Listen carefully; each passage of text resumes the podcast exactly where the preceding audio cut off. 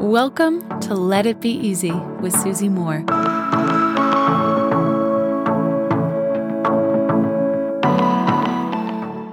Are you procrastinating on something right now? I've heard this from a few people this month. You know, it's all new year, new vibes, and then we can feel stuck. We don't make progress. We shy away from things we're meant to be doing. We close our eyes. We look in another direction. so I have a simple question for you today that can really look, this kicks me in the butt when I need it, when I'm waiting, when I'm thinking, hmm, I don't want to do that yet, when it's almost like I'm hiding from life. I just want to watch TV or go under the covers and not deal with something. I want to ask you this question. What is your procrastination right now costing you? Because there is a cost to every decision we make. And yes, procrastinating is a decision because you could choose something else.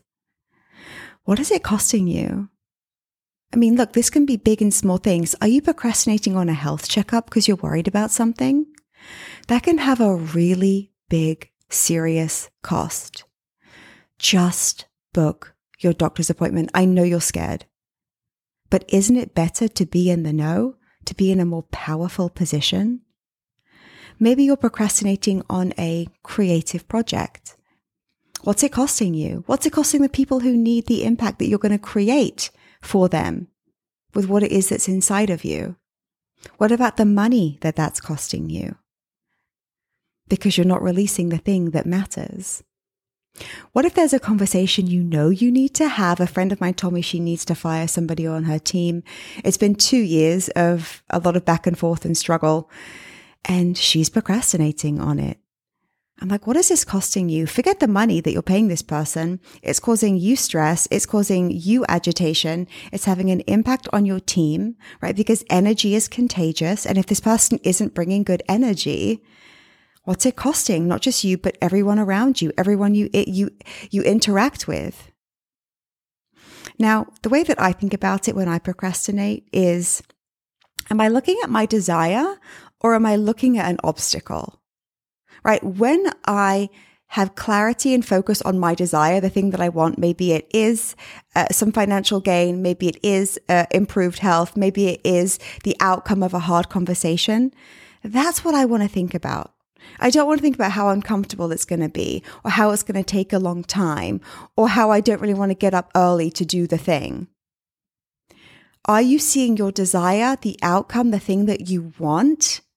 Or are you putting all of your energy and focus on the obstacle, on the struggle, on the challenge, on building up how difficult and terrible it's going to be?